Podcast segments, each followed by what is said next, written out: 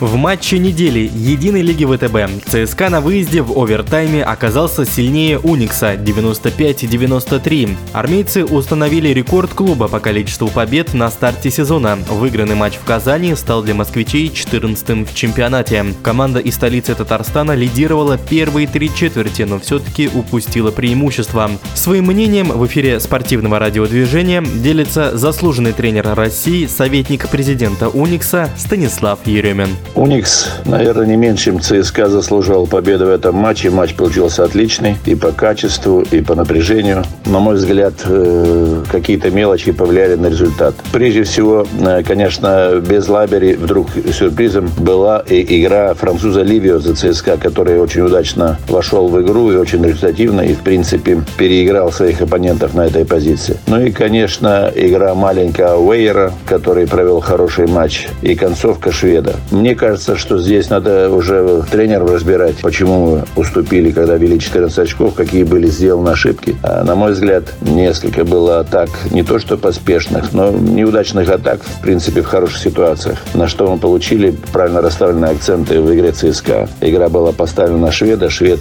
э, завершал атаки и самый дальний бросковым проходом. Мне кажется, что здесь как раз, ну, может быть, мы не так удачно страховали его проходы.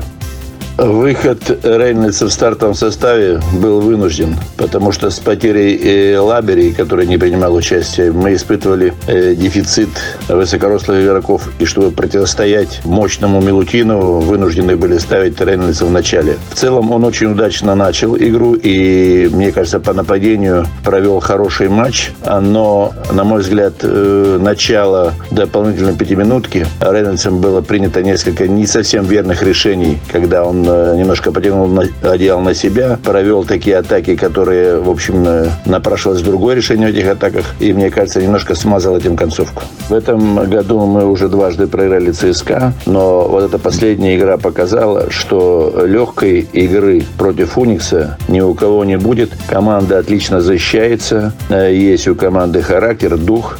Мне кажется, что должны какие-то мелкие штрихи быть добавлены. И прежде всего, конечно, возвращение Воронцевича, Лабери в э, состав позволит нам э, варьировать игроками передней линии. Э, я думаю, чемпионат будет интересный, и, по крайней мере, Уникс серьезно настроен, чтобы бороться за самые высокие места.